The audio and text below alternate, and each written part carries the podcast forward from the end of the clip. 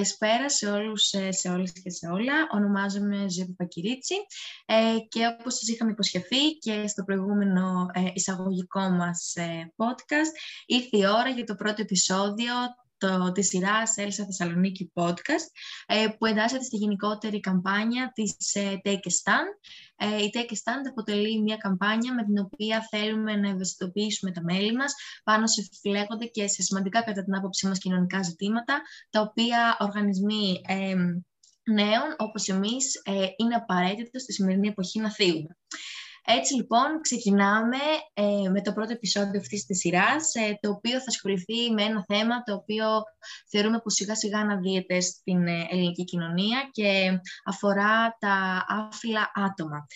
πριν ξεκινήσουμε με τον καλεσμένο μας, θα ήθελα να προχωρήσω προς διευκόλυνση όλων μας σε, σε έναν μικρό ορισμό ε, του τι είναι αυτό για το οποίο θα μιλήσουμε σήμερα.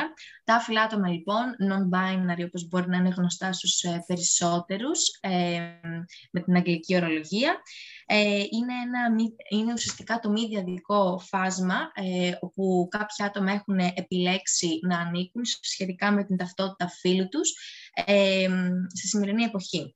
Ουσιαστικά δεν πρόκειται αποκλειστικά για αρενοπές και φιλικές ταυτότητες, δηλαδή βρισκόμαστε έξω από το παραδοσιακό δίπολο άνδρας και γυναίκα, όπως ε, τίνουμε να το καλούμε τα μη διαδικά άτομα ε, μπορούν να αυτοπροσδιοριστούν έχοντας δύο ή και περισσότερα φύλλα ή να, μην έχουν, ή να μην έχουν κάποιο φύλλο ή να μετακινούνται ανάμεσα στα φύλλα. Έτσι λοιπόν, όπως καταλαβαίνετε, σήμερα θα ασχοληθούμε πιο πολύ με το λεγόμενο κοινωνικό φύλλο και όχι με το βιολογικό, ε, όπου το κοινωνικό φύλλο δεν αφορά τα βιολογικά χαρακτηριστικά που έχουμε ως άνθρωποι, αλλά αφορά την προσωπική εικόνα που έχει κάθε άτομο για τον εαυτό του. Έτσι λοιπόν μετά από αυτή την ε, μικρή εισαγωγή ε, να καλωσορίσουμε και να ευχαριστήσουμε πάρα πολύ τον καλεσμένο μας, τον κύριο Βασίλη Σωτηρόπουλο, ο οποίος θα είναι σήμερα εδώ για να κάνουμε αυτή τη συζήτηση, ο οποίος ε, είναι δικηγόρος, ε, και μάλιστα είναι από αυτούς τους δικηγόρους που εκπροσωπούν πολύ συχνά άτομα της ΛΟΑΤΚΙ κοινότητας στα δικαστήρια και σε υποθέσεις ταυτότητας φύλου και σεβασμού της αξιοπρέπειάς τους. Και είναι μεγάλη μας χαρά που τον έχουμε σήμερα εδώ. Ε, τη συζήτηση μαζί του θα διεξάγουν ε, η Αμανατιάδου Νένα, ο Χάρης Φουλής και η Θεδόρα Φεσαντίδου. Είναι τρεις από τους ε, ειδικούς συνεργάτες ε, του τομέα των ακαδημαϊκών δραστηριοτήτων και να ευχαριστήσω πάρα πολύ και την ε, Νικόλα Νικολά, που παρόλο που βοηθάνε στη συζήτηση, μας έχει βοηθήσει σε όλη τη διάρκεια του podcast. Οπότε, ε, καλή ακρόαση. Ελπίζουμε να είναι εξαιρετικά ενδιαφέρον και ξεκινάμε με το πρώτο θέμα το οποίο θα συζητήσουμε. Ω το μέσα ακαδημαϊκών δραστηριοτήτων έχουμε επιλέξει, παρόλο που θα θίξουμε ένα κοινωνικό θέμα, να εστιάσουμε κυρίως στις νομικές πλευρές του ε, και στο τι συμβαίνει με τα συγκεκριμένα άτομα στο νομοθετικό σύστημα κυρίως της χώρας μας. Ε, οπότε, Νένα, ξεκινάμε με σένα και ελπίζουμε να έχουμε μια όμορφη συζήτηση. Καλησπέρα και από μένα. Καλησπέρα κύριε Σωτηρόπουλε.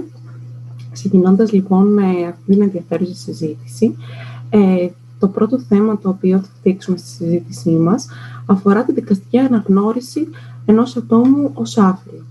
Θέλουμε λοιπόν να μας πείτε συνοπτικά ποια είναι η νομική διαδικασία που απαιτείται προκειμένου να αναγνωριστεί θεσμικά η αλλαγή φύλου ως άφυλο, ως άφυλο ατόμου. Λοιπόν, πρώτα απ' όλα θέλω να καλησπερίσω όλες, όλους, όλα που μας ακούν. Να ευχαριστήσω θερμότατα την Έλσα Θεσσαλονίκη για την πρόσκληση. Ε, και είναι πολύ τιμητικό που ξεκινάει αυτή η σειρά podcast με αυτό το θέμα και πάλι σας ευχαριστώ.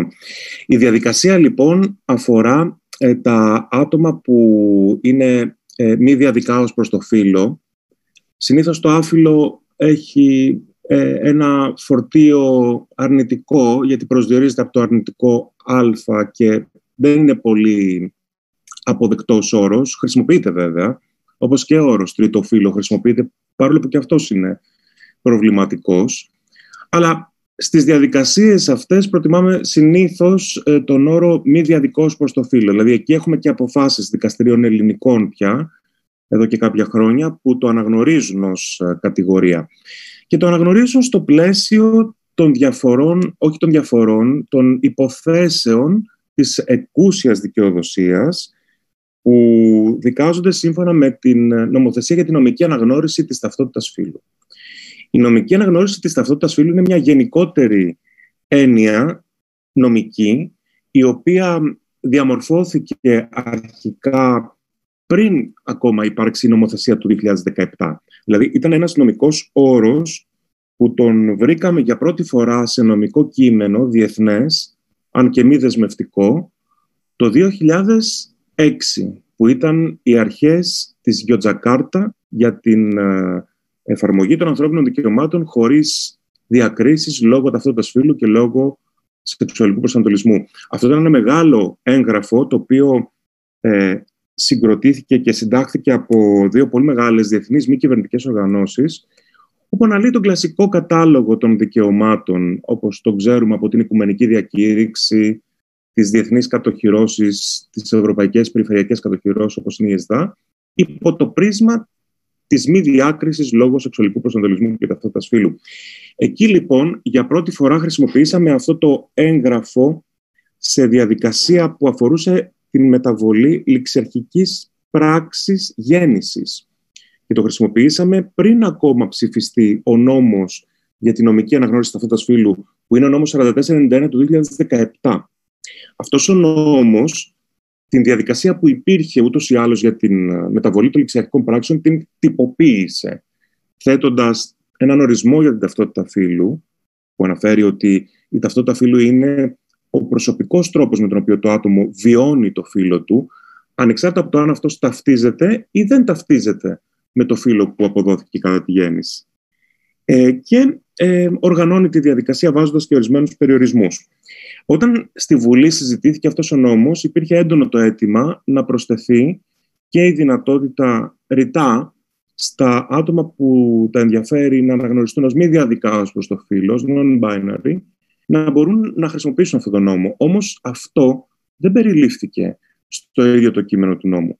Έτσι λοιπόν, και πριν ακόμα ψηφιστεί αυτός ο νόμος, με την παλιά διαδικασία της απλής μεταβολής των ληξιακών πράξεων, εκπροσώπησα τον Τζέισον Αντιγόνη που ήταν ε, και είναι ε, ένα άτομο ιδιαίτερα ε, ορατό, ιδιαίτερα ηχηρό πάνω στα ανθρώπινα δικαιώματα, το οποίο είχαμε, ε, με το οποίο είχαμε συζητήσει πολύ έντονα ότι θέλει να προχωρήσει αυτή τη διαδικασία για να απαλληφθεί το φύλλο από τη ληξιακή πράξη γέννησης.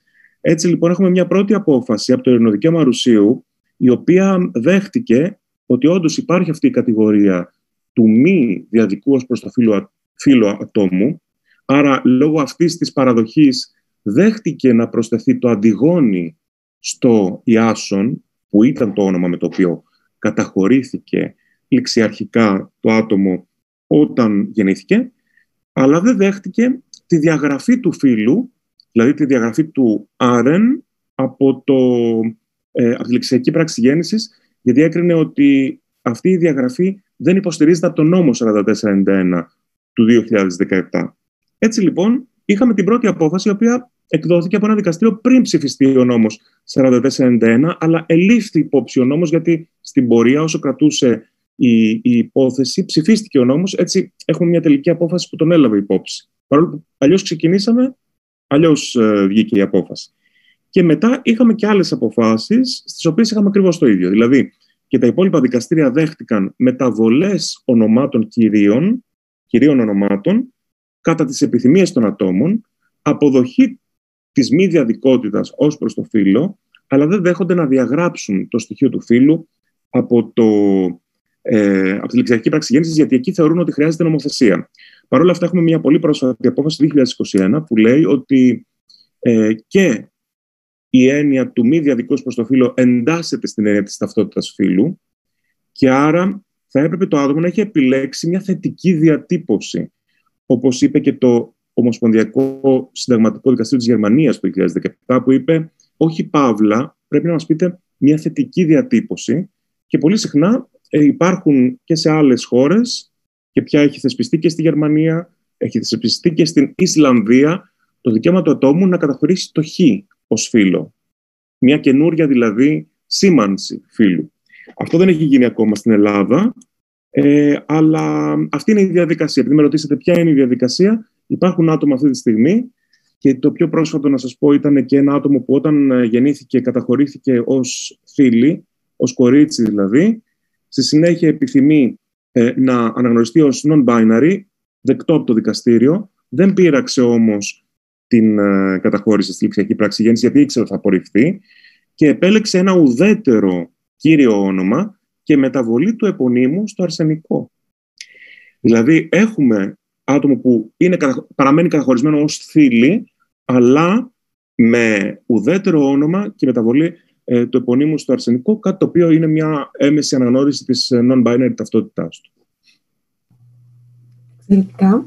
Θα θέλουμε να μας πείτε λοιπόν πόσο εύκολη ή δύσκολη θεωρείτε αυτή τη διαδικασία που μόλις μας περιγράψατε και τι θα συμβουλεύετε εσείς μέσα από τη δική σας εμπειρία ένα νέο άτομο που ξεκινάει τώρα τον αγώνα του ως προς τη δικαστική ναι. αναγνώριση του Κοιτάξτε, η διαδικασία έχει ε, μια δυσκολία με τη λογική του ότι πρέπει να πείσει στο δικαστήριο ότι αυτό που είπαν τα προηγούμενα δικαστήρια, δεν το λέει ο νόμος, ότι πρέπει να ισχύει γιατί έχει μια σαφή συνταγματική βάση. Οι αποφάσεις των δικαστηρίων που σας λέω αναφέρουν το άρθρο 2 παράγραφος 1 του Συντάγματος. Δηλαδή, επικαλούνται την ε, πρωταρχική υποχρέωση της πολιτείας, που είναι ο σεβασμός και η προστασία της ανθρώπινης αξίας, της αξίας του ανθρώπου. Δηλαδή, μιλάμε τώρα για τη μήτρα των θεμελιωδών δικαιωμάτων, που την επικαλούνται τα δικαστήρια ως νόμιμη βάση. Και καταλήγουν σε αυτή την ερμηνεία. Η τελευταία απόφαση ήταν από το Ειρηνοδικείο Καλυθέας. Δεν είναι όλα από το Μαρούσι, υπάρχουν και από άλλες ε, περιοχές. Ε, οπότε, είναι μια διαδικασία που έχει τον αγώνα της, δεν φτάνει μέχρι το 100% του αιτήματος μέχρι στιγμής, γιατί πρέπει να σας πω βέβαια ότι δεν έχει ζητήσει και κάποιο non-binary άτομο να καταχωρηθεί το χ, όπως σε άλλες ένωμες τάξεις.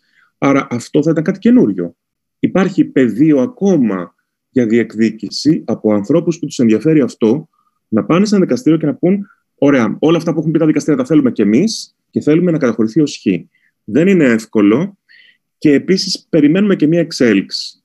Γιατί σας θυμίζω ότι η πολιτεία έχει συγκροτήσει μια επιτροπή ε, με πρόεδρο της, τον πρώην πρόεδρο του Ευρωπαϊκού Δικαστηρίου το Δικαίωμα του Ανθρώπου, τον κύριο Αλέξανδρο Λίνο Σισιλιάνο. Και η επιτροπή αυτή ε, πρόκειται να εκδώσει το Εθνικό Σχέδιο Δράσης ΛΟΑΤΚΙ Ισότητας. Εκεί περιμένουμε λοιπόν οι άνθρωποι αυτή της Επιτροπής να, να διαγνώσουν ότι υπάρχει και αυτό το νομοθετικό κενό για τα non-binary άτομα και να προτείνουν στην πολιτεία τι ακριβώς περιμένουν ε, να γίνει, να, τι ακριβώς να θεσ, πρέπει να θεσπιστεί για να καλυφθεί το κενό που σας είπα. Όπως έχει γίνει και σε πολλές άλλες ευρωπαϊκές ε, χώρες που αρχικά το πρόβλημα λύνεται ε, δικαστικά και μετά έχει το νομοθέτης να επικυρώσει οργανώνοντας την ύλη αυτή σε ένα σαφές ε, νομοθέτημα το οποίο υπηρετεί και την ασφάλεια δικαίου. Ωραία. Ε, τώρα για να περάσουμε σε κάτι εξίσου σημαντικό. Πόσο θεμητή θεωρείτε ότι θα ήταν η κατάργηση του κατώτατου όριου ηλικίας ω προς τη διαδικασία, ώστε να είναι δυνατή η αλλαγή της ταυτότητας; Ναι, είναι πολύ σημαντική ερώτηση αυτή. Δηλαδή, ε, για, για να το κάνω και λίγο πιο καθαρό, ε, μέχρι το 2017 μέχρι να ψηφιστεί ο νόμος, δεν υπήρχε απολύτως κανένας περιορισμός για την ηλικία του ατόμου που επιθυμεί να προχωρήσει σε νομική αναγνώριση ταυτότητας φύλου. Μπορούσε δηλαδή και ένα ανήλικο άτομο, ανεξάρτητα την ηλικία, εκπροσωπούμενο φυσικά από τους ασκούντες στη γονική μέρημνα και την επιμέλεια, που είναι συνήθως οι γονείς ή, εν πάση περιπτώσει, οι κηδεμόνε, να εμφανιστεί στο δικαστήριο εκπροσωπούμενο και να ζητήσει τη διόρθωση της ληξιακή πράξης γέννησης. Αυτό ήταν μια διαδικασία που προβλεπόταν από το 1976, που ψηφίστηκε ο νόμος για τα ληξιαρχία, χωρίς ειδικές αναφορές βέβαια στην ταυτότητα φύλου, έτσι. Ήταν ο γενικός νόμος και που περιορίστηκε αυτό το αίτημα, αυτή η δυνατότητα μάλλον, με το νόμο 4491 του 2017, ο οποίος ορίζει ηλικιακά όρια. Και πρέπει να σας πω επίσης ότι αυτά τα όρια δεν υπήρχαν στην πρόταση της νομοπαρασκευαστικής επιτροπής. Δηλαδή, οι επιστήμονες του οικογενειακού δικαίου που ασχολήθηκαν με το θέμα της νομικής αναγνώρισης ταυτότητας φύλου δεν είχαν βάλει προποθέσει ηλικιακές, ε, από τις οποίες και μετά επιτρέπεται να κάνει το άτομο νομική αναγνώριση ταυτότητας φύλου. Αυτό προσθέθηκε στη Βουλή. Το να γνωμοδοτήσει μια υγειονομική επιτροπή για την καταλληλότητα του ατόμου ε, για να προχωρήσει η νομική αναγνώριση ταυτότητας φύλου είναι αντιφατικό σε εκείνη τη διάταξη του 4491 που λέει ότι η νομική αναγνώριση ταυτότητας φύλου δεν προποθέτει καμία ιατρική διάγνωση, καμία ιατρική εξέταση, καμία ιατρική διαδικασία ή επέμβαση. Δηλαδή η πλήρης αποψυχιατρικοποίηση και ιατρικοποίηση επίσης της ταυτότητας φύλου που διέπει το νομοθέτημα αυτό ε, δεν, δεν συμβιβάζεται με τον περιορισμό αυτό που έχει μπει για μια συγκεκριμένη κατηγορία ανηλικότητας. Και μιλάμε για την ανηλικότητα από το 15 έως 17. Μια ηλικία στην οποία ήδη επιτρέπεται από τον ποινικό κώδικα, να θυμίσω, η σύναψη σεξουαλικών σχέσεων. Ένα άτομο έχει δικαίωμα από τα 15 του να συγκατατεθεί χωρίς την έγκριση των κηδεμόνων κλπ. στο να έχει σεξουαλική ζωή. Αφού λοιπόν μπορεί να έχει σεξουαλική ζωή, γιατί να πρέπει να κρυθεί από μια επιτροπή για το αν αυτή τη σεξουαλική ζωή θα την ασκήσει ε, έχοντας το ένα ή το άλλο φύλλο. Ε, αυτό ε, είναι επίσης ένα επιχείρημα που νομίζω ότι ε, καταδεικνύει ότι ο περιορισμός που έχει τεθεί από το νομοθέτη για τις ηλικίες 15 έως 17 ε, είναι καταχρηστικός και είναι αντίθετος στο συνταγματικό δικαίωμα ε, του ατόμου να αυτοπροσδιοριστεί με το φύλλο που βιώνει το ίδιο, με ταυτότητα φύλλου, ε, χωρίς να έτερο προσδιορίζεται από τρίτους που δεν είναι καν οι γονείς. Δεν είναι καν οι γονείς.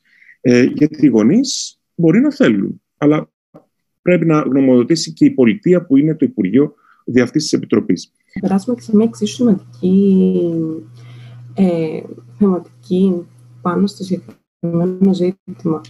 Ε, εφόσον αλλάξεις στα νομικά έγγραφα το φύλλο σου, όπως μας εξηγήσετε και λίγο πριν σε σχέση με την πρώτη ερώτηση, ε, είναι εύκολο μετά να, να ξαναμεταβληθεί; Ναι, βεβαίως. Ε, εάν ένα άτομο λοιπόν προχωρήσει σε νομική αναγνώριση ταυτότητας φύλου και μετά ε, αλλάξει γνώμη, ε, έχει τη δυνατότητα μία ακόμα φορά να κάνει την ίδια διαδικασία ε, και να ζητήσει την μεταβολή πάλι ε, της ταυτότητας φύλου.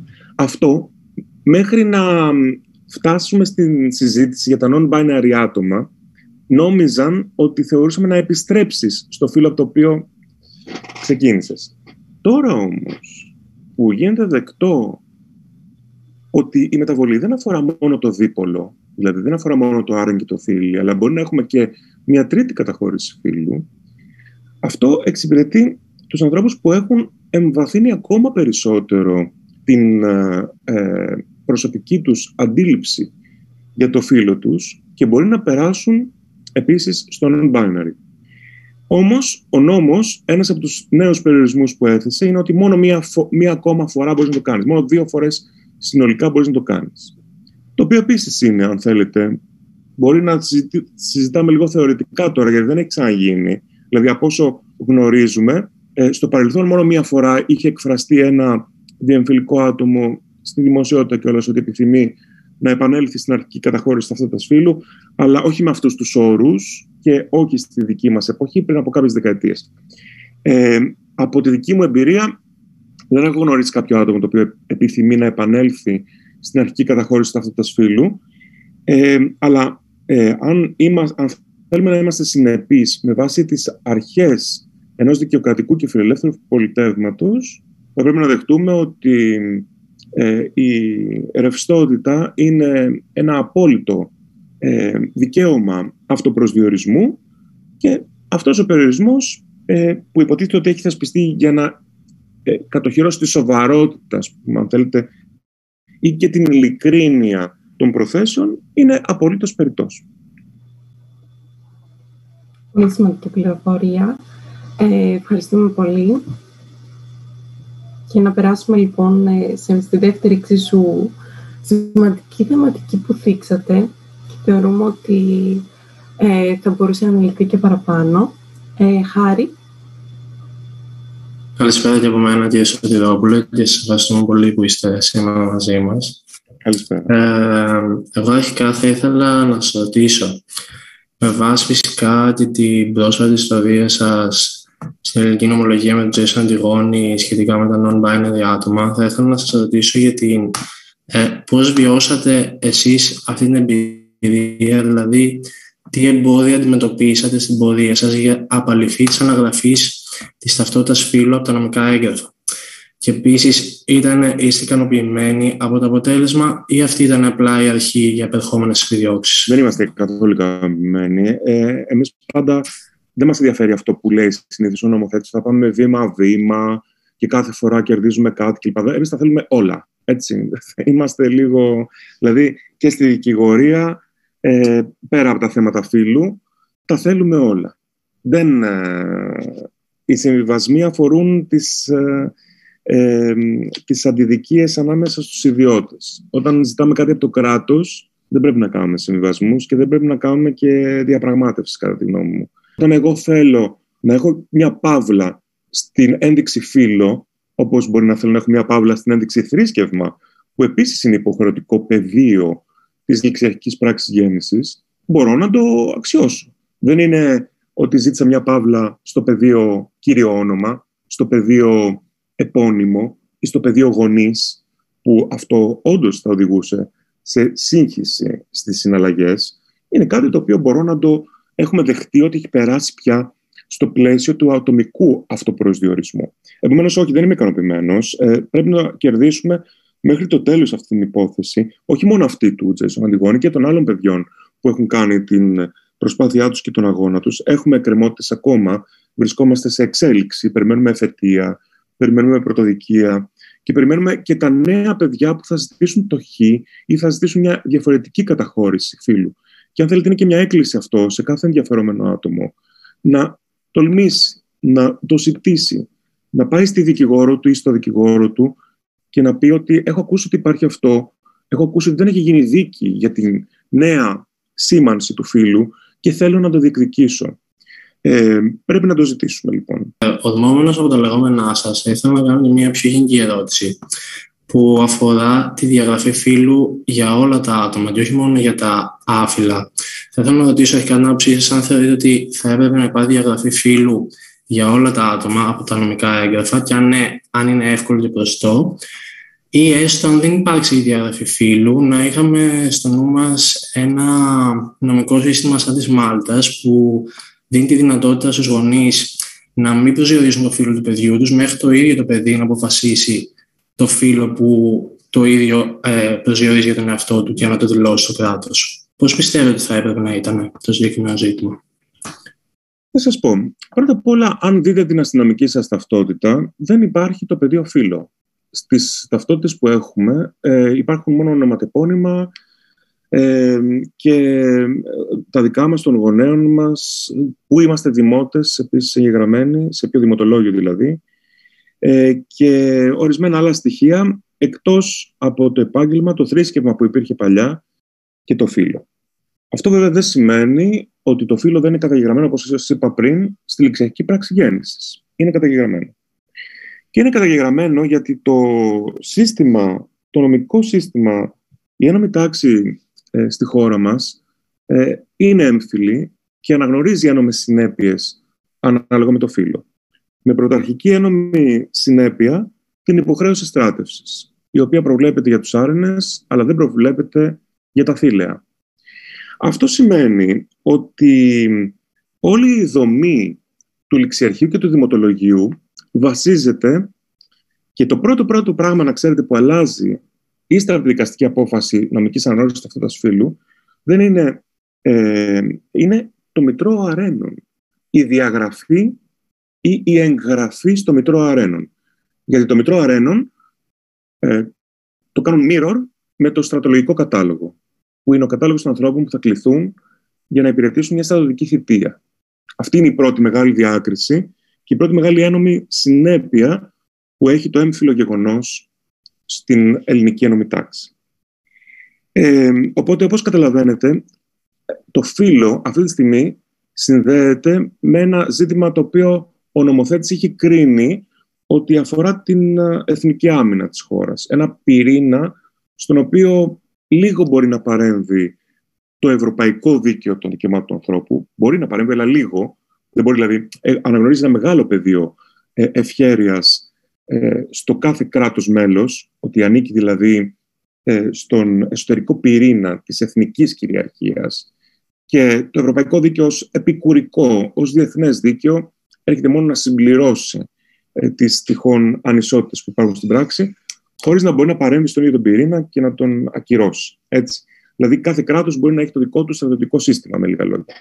Το ελληνικό κράτος έχει επιλέξει αυτό το σύστημα, το οποίο συνδέεται έντονα με, την, ε, ε, με το φύλλο.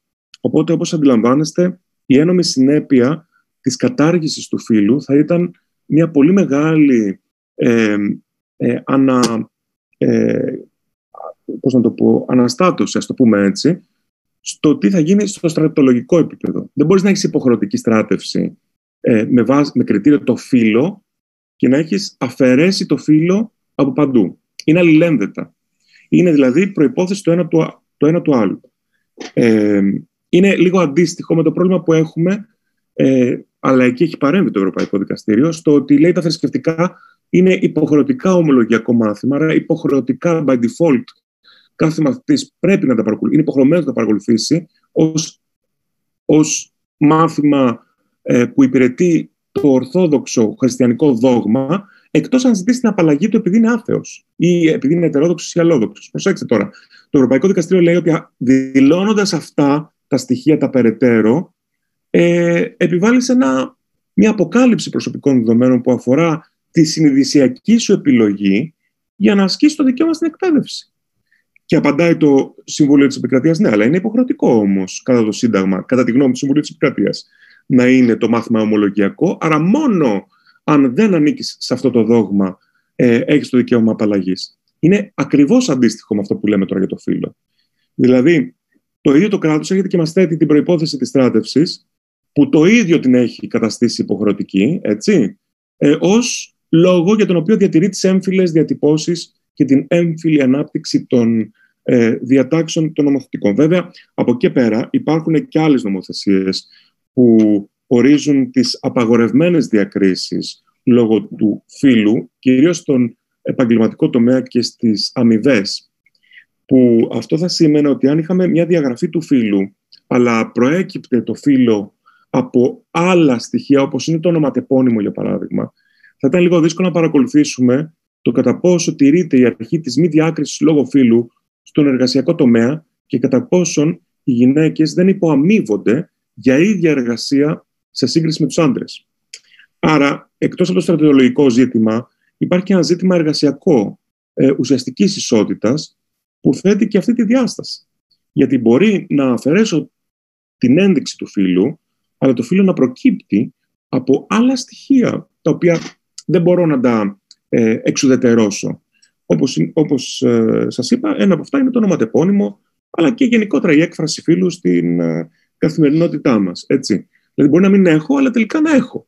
Ε, να, να βλέπει ο εργοδότης ότι είμαι γυναίκα και τελικά να καταλήγω να έχω μια αθέμητη διάκριση εις βάρος μου, μισθολογικά ή και με άλλες ε, διαδικασίες.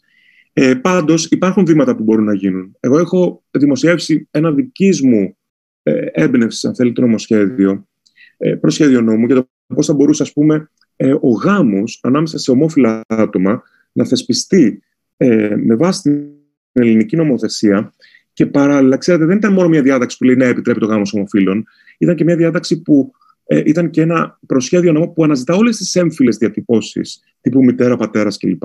Σε όλη την νομοθεσία, ακόμα και στην εκπαιδευτική νομοθεσία, που πρέπει οι γονείς να υπογράψουν πράγματα για τα παιδιά τους, που να εξαλείφει την έμφυλη διάκριση. Υπάρχουν δηλαδή βήματα να γίνουν για την εξάλληψη.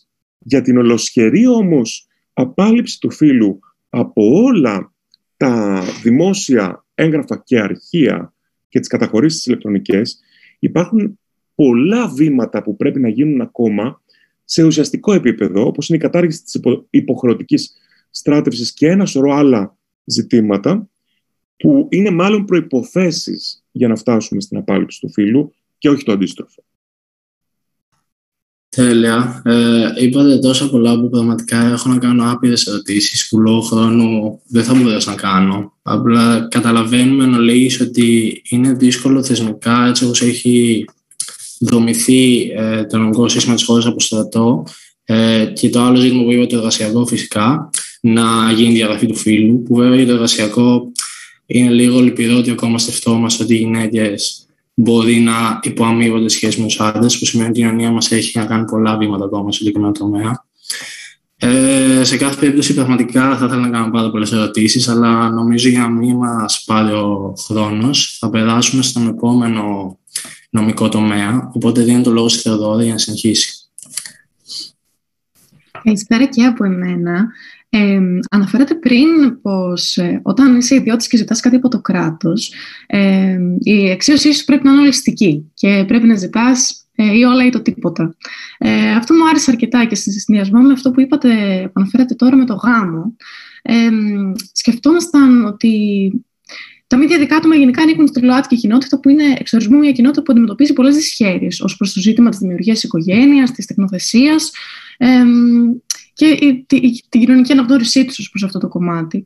Ε, γνωρίζετε αν υπάρχει κάποια, κάποιο ιδιαίτερο καθεστώς το οποίο ε, καθορίζει αν υπάρχει κάποια δυνατότητα τεκνοθεσίας για τα μη διαδικά άτομα; Κοιτάξτε, τα μη διαδικά άτομα, από τη στιγμή που δεν αναγνωρίζονται ως μη διαδικά, αλλά αναγνωρίζονται ως άρενοι θήλοι, τελικά, ας πούμε, τουλάχιστον στη, στη δική μας ε, κατάσταση, όπως διαμορφώνεται την ομολογία, δεν έχουν τέτοιο, ένα τέτοιο πρόβλημα ε, όσον αφορά την ε, απόκτηση τέκνων ε, είτε με φυσικό τρόπο, είτε με ιατρικώς υποβοηθούμενη αναπαραγωγή, που και αυτός είναι ένας φυσικός τρόπος.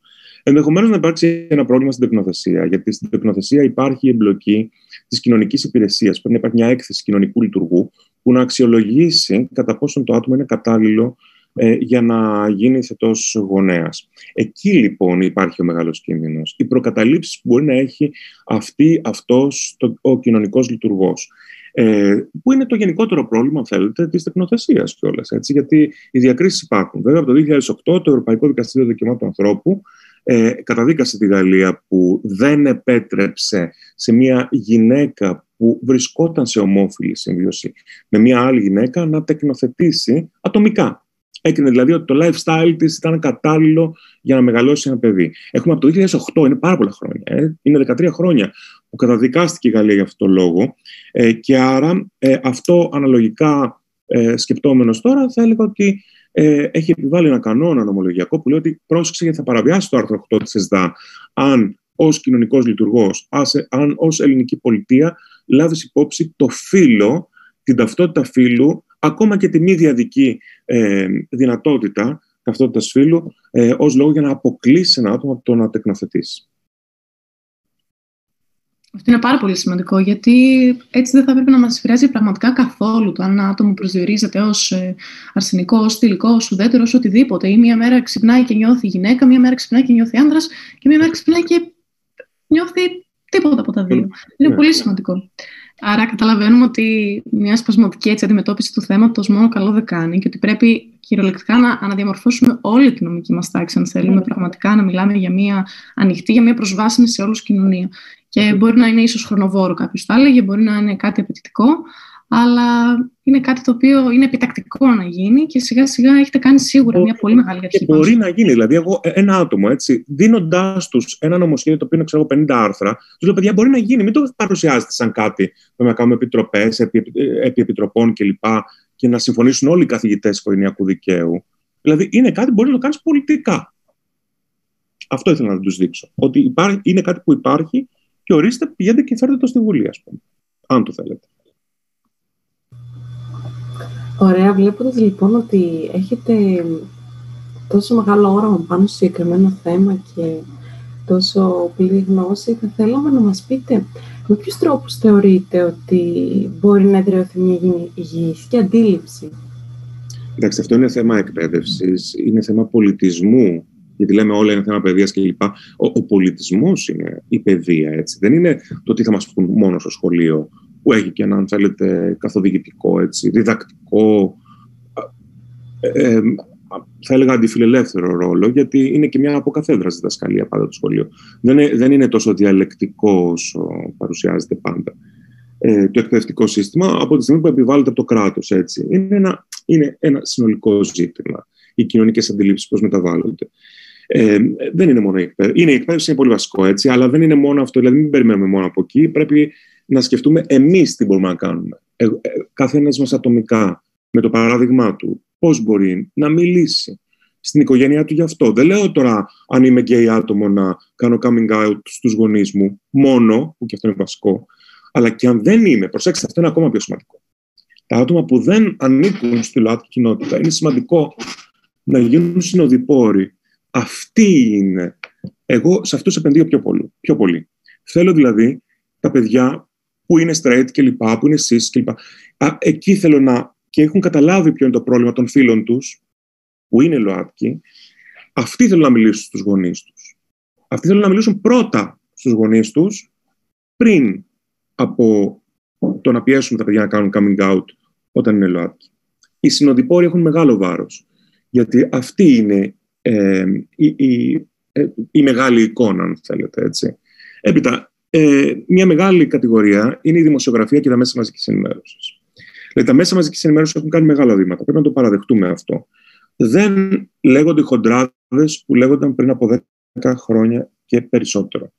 Ε, έχουμε στοχοποιημένα πια μέσα ενημέρωσης, τα ξέρουμε όλα, χρειάζεται να πούμε ονόματα και τίτλους που επιμένουν σε μια κακοποιητική γλώσσα η οποία παραβιάζει, κακά τα ψέματα, την αντίληψη του πολιτισμού μας πια για ε, τα ζητήματα φύλου και σεξουαλικότητας. Ε, έχουν απομονωθεί, αλλά εξακολουθούν να υπάρχουν στεναρά. Είναι είμαστε απέναντι σε αυτή τη δημοσιογραφία και πρέπει να την καταγγέλουμε και ως νομικοί έχουμε και το ηθικό βάρος να υπερασπιζόμαστε τα θύματα όταν ε, στοχοποιούνται από τέτοιου είδους μέσα ενημέρωσης. Ε, άρα, εκπαίδευση, μέσα ενημέρωσης, η προσωπική μας δουλειά στην ιδιωτική και οικογενειακή μας ζωή. Αυτό το τρίπτυχο είναι κατά τη γνώμη μου που δουλεύουμε για να αλλάξει η κοινωνία και για να γίνει πιο συμπεριληπτική. Πάντως τόση ώρα σας ακούμε να μιλάτε, θα πω με περίσσιο πάθος για αυτά τα πράγματα και δεν ξέρω, νιώθω ότι αυτή η πλευρά του νομικού επαγγέλματος και του δικηγορικού επαγγέλματος είναι κάτι το οποίο δεν συναντάμε συχνά στην πράξη. Δεν ξέρω, διορθώστε με αν κάνω λάθος. Το οποίο ασχολείται κυρίως με την πιο ανθρωποκεντρική έμφαση του πελάτη, όπως αφορά πούμε, λεπτά ζητήματα σχετικά με την ταυτότητα και τη σεξουαλικότητά του, ας πούμε. Δεν ξέρω, εσείς, ας πούμε, πώς καταλήξατε να φτάσατε σε αυτό το δρόμο, ώστε αυτή τη στιγμή να θέτετε σημαντικά θεμέλια στην νομική τάξη της χώρας και μέσα από το νομοσχέδιο το οποίο έχετε ανεβάσει και έχετε δημοσιεύσει; Ναι, η αλήθεια είναι ότι ε, η νομική... Κοιτάξτε, η νομική έχει, έχει ένα τεράστιο πεδίο, όπως ξέρετε, και ε, εγώ όταν, ας πούμε, όταν ήμουν πρωτοετής λέω πω, πω τι θα κάνω τώρα εδώ; Όλα είναι, υπάρχουν μεγάλες οικογένειες που έχουν τεράστια δικαιωρικά γραφεία, υπάρχουν πολιτικά κόμματα που πρέπει να μπει στο σύστημά τους για να μπορέσεις να δουλέψεις. Ε, αισθάνομαι ότι είναι όλα καλυμμένα. Ε, δεν είναι. Ε, παιδιά, είναι, είναι φοβερό ε, πόσο ε, δημιουργική είναι η πραγματικότητα. δηλαδή, ε, υπάρχουν τεράστια πεδία αρρύθμιστα που η δουλειά μας, ε, η νομική δουλειά γίνεται πάρα πολύ δημιουργική ε, όταν βρίσκεις το κενό του νόμου, το κενό του δικαίου. Ε, όταν ήμουν φοιτητής, εγώ βρήκα το κενό εκείνη την εποχή, όχι στα θέματα φύλου, αλλά στα θέματα της τεχνολογίας και κυρίως της προστασίας του ατόμου από την επεξεργασία των προσωπικών δεδομένων. Ξέρετε, το δίκαιο του ίντερνετ επίσης δεν, δεν ήταν τότε ε, καθόλου αναπτυγμένο και προσπαθούσα να βρω κενά γενικά που θα ήταν και κοντά στα δικά μου τα ενδιαφέροντα. Δεν σας κρύβω, είναι και βιωματικό δηλαδή. Εγώ ήμουν ένας άνθρωπος του ίντερνετ από το 1994, ας πούμε. Μπήκα πρώτη φορά, ήμουν από τους πρώτους. Μου άρεσε πάρα πολύ το μέσο και ακόμα φυσικά μου αρέσει πάρα πολύ. Οπότε το βιωματικό είναι πολύ σημαντικό. Ε, έχει να κάνει με την ενδοσκόπηση επίσης. Ποια είναι τα θέματα που σα ενδιαφέρουν. Και έχει να κάνει και με το περιβάλλον μας. Οι φίλοι μου ήταν πολύ καθοριστικός παράγοντας για το με ποιο αντικείμενο θέλω να ασχοληθώ ως δικηγόρος. Δηλαδή το ότι ήμουν ε, σε ένα περιβάλλον που είχα γκέι φίλους από πολύ μικρή ηλικία, που μιλούσαμε ανοιχτά ε, για τις επιθυμίες μας κλπ. Ήταν κάτι πολύ απελευθερωτικό πρώτα απ' όλα για μένα έτσι, και για τη δικιά μου ταυτότητα, αλλά και κυρίως ε, για το τι θέλω να κάνω στη ζωή μου. Και επαγγελματικά, αλλά και ως πολίτης, έτσι, κακά τα ψέματα. Δεν, δεν θα πλουτίσει κανείς από ε, αντικείμενα τα οποία είναι καινούρια και καινοτόμα που δεν έχουν ακόμα διαμορφωθεί οι αγορές τους, να το πούμε έτσι. Αλλά σταδιακά όμως διαμορφώνονται και αυτά. Ε, οπότε, ε, αυτά, αυτό είναι κάτι το οποίο το λέω πάντα στους, ε, στους φίλους μας που είναι νεότεροι σε αυτή τη δουλειά, να αναζητούν το κενό. Αυτό είναι το πιο ενδιαφέρον και αυτό είναι κάτι το οποίο πραγματικά μπορεί ε, να εξάψεις τη φαντασία και να βρεις πράγματα. Και ξέρετε, ακόμα και σε παραδοσιακά αντικείμενα. Είχα έναν ασκούμενο, ας πούμε, ο οποίος ε, του άρεσε πάρα πολύ η ναυτιλία, ξέρετε, ε, η θάλασσα, τα ταξίδια και αυτά. Και τον όθησα ε, στο να πάει στο ναυτικό δίκαιο, παρόλο που εγώ δεν έχω ασχοληθεί ιδιαίτερα, αλλά μπορούσε να βρει ένα χώρο εκεί, ο οποίος ήταν τρομακτικά επικερδής και είναι ακόμα. Ξέρετε, είναι ένας κλάδος που δεν έχει φύγει από την κρίση καθόλου αυτά τα χρόνια. Και πράγματι αυτή τη στιγμή αυτός ο συνάδελφος είναι στο Αμβούργο και κάνει μια πολύ αξιόλογη καριέρα ως ε, ναυτοδικηγόρος. Υπάρχουν δηλαδή παιδεία, ακόμα και σε παραδοσιακούς. Να, πρώτα απ' όλα, υπάρχει τίποτα πιο παραδοσιακό ως νομικό αντικείμενο από το οικογενειακό δίκαιο, το οποίο βρίσκεται σε μια τρομακτική έκρηξη καινοτομίας, αν θέλετε, ε, ακόμα και με το θέμα της συνεπιμέλειας. Μην πάμε. Ε, δεν χρειάζεται να φτάσουμε στα ζητήματα φύλου, έτσι. Η συνεπιμέλεια από μόνη της, άμα την α, διαβάσεις κανείς και εμβαθύνεις σε αυτό, θα βρει πάρα πολλά ε, πράγματα να πει, να δημιουργήσει, να βρει ενδεχομένως ακόμα και αντισυνταγματικότητες ή ασυμβατότητες. Το διεθνές, το ευρωπαϊκό δίκαιο, την ομολογία του Ευρωπαϊκού Δικαστηρίου. Είναι τόσες πολλές οι πηγές πια που δεν έχουμε δικαιολογίες για να πούμε ότι βαριέμαι τα νομικά. Είναι σίγουρο ότι καθένας μας, κάθε μια μας, καθένα μας, μπορεί να βρει κάτι που πραγματικά να το συγκινήσει και να ασχοληθεί με αυτό. Άρα κρατάμε σίγουρα αυτό μου έμεινε σαν έκφραση, το ψάξτε να βρείτε το κενό. Ε, και εμείς βασικά, ε, ένας από αυτούς τους λόγους ήταν που σας καλέσαμε και σήμερα εδώ, ε, Προφανώς δεν, είμαστε τόσο, δεν ήμασταν πριν από αυτή τη συζήτηση τόσο ενημερωμένοι, αλλά σίγουρα είχαμε μία μικρή εμπειρία ώστε να μπορούμε να καταλάβουμε ότι υπάρχει ένα κενό. Και από ό,τι καταλαβαίνω, υπάρχει ένα πάρα πολύ μεγάλο κενό που πρέπει να διαπεραστεί στην ελληνική ενόμη τάξη για αρχή στη χώρα που είμαστε αυτή τη στιγμή, σχετικά με το καθεστώς του φίλου και ειδικότερα με τα άφυλα άτομα για τα οποία συζητήσαμε μόλις. Ε, Εσείς θα το καλύψετε αυτό το κενό. Η δική σας γενιά νομικών θα είναι αυτή που θα δουλέψει δημιουργικά προκειμένου όλα αυτά τα θέματα που είπαμε να εξαλειφθούν. Δηλαδή, η στατιστική αυτό λέει. Ότι η δική μου γενιά σιγά σιγά έδειξε μέχρι που μπορεί να φτάσει. Ε, κάποιοι δεν το βάζουμε κάτω ακόμα. Ξέρετε, δεν αισθανόμαστε τόσο μεγάλοι. Αλλά εσείς είσαστε εκείνοι που θα συμπληρώσετε το κενό αυτό. Και όλα αυτά τα κενά για τα οποία μιλήσαμε. Θέλω να το κρατήσετε και αυτό. Ναι, το κρατάμε και μακάρι η σημερινή συζήτηση να δώσει ένδεσμα σε έστω κάποιους, κάποιες, κάποια από αυτά που μας ακούνε ε, για να ψάξουν περισσότερο για αυτό το θέμα και να ενημερωθούν γιατί νιώθουμε ότι ως κοινωνία, ακόμη και σε αυτό λίγο είμαστε πίσω, που είπατε σχετικά με την ενημέρωση πάνω σε αυτά τα θέματα. Ναι, μεν δεν αποτελεί τόσο ταμπού να τα αναφέρουμε, αλλά δεν είναι ότι ενημερωνόμαστε και γι' αυτά. Ε, οπότε κρατάω και κάτι ακόμα που είπατε. Η κοινωνία εξελίσσεται και μαζί τη πρέπει να εξελιχθούμε κι εμείς από ό,τι φαίνεται. Και ελπίζουμε αυτή η συζήτηση να αποτελέσει το πρώτο βήμα προς ε, την εξέλιξη. Ε, σας ευχαριστούμε πάρα πολύ για ακόμη μία φορά. Εγώ. Ε, και ελπίζουμε να συνεχίσετε αυτόν τον αγώνα που κάνετε έτσι με πάθος και φυσικά το δικό σας πάθος πιστεύω ότι μεταδίδει πάθος και σε άλλους που τώρα θέλουν να ξεκινήσουν τον οποιοδήποτε αγώνα τους. Οπότε σας ευχαριστούμε πάρα πολύ. Να είστε καλά και εύχομαι να αυτή η σειρά με το podcast που θα την παρακολουθήσω πολύ στενά και εγώ να έχει μια καλή πορεία, να το συνεχίσετε, να μιλήσετε με συναδέλφους, σε συναδέλφους, με καθηγητές και εύχομαι καλή επιτυχία σε ό,τι κάνετε και ό,τι σχεδιάζετε ως Έλισσα. Ευχαριστούμε πάρα πολύ.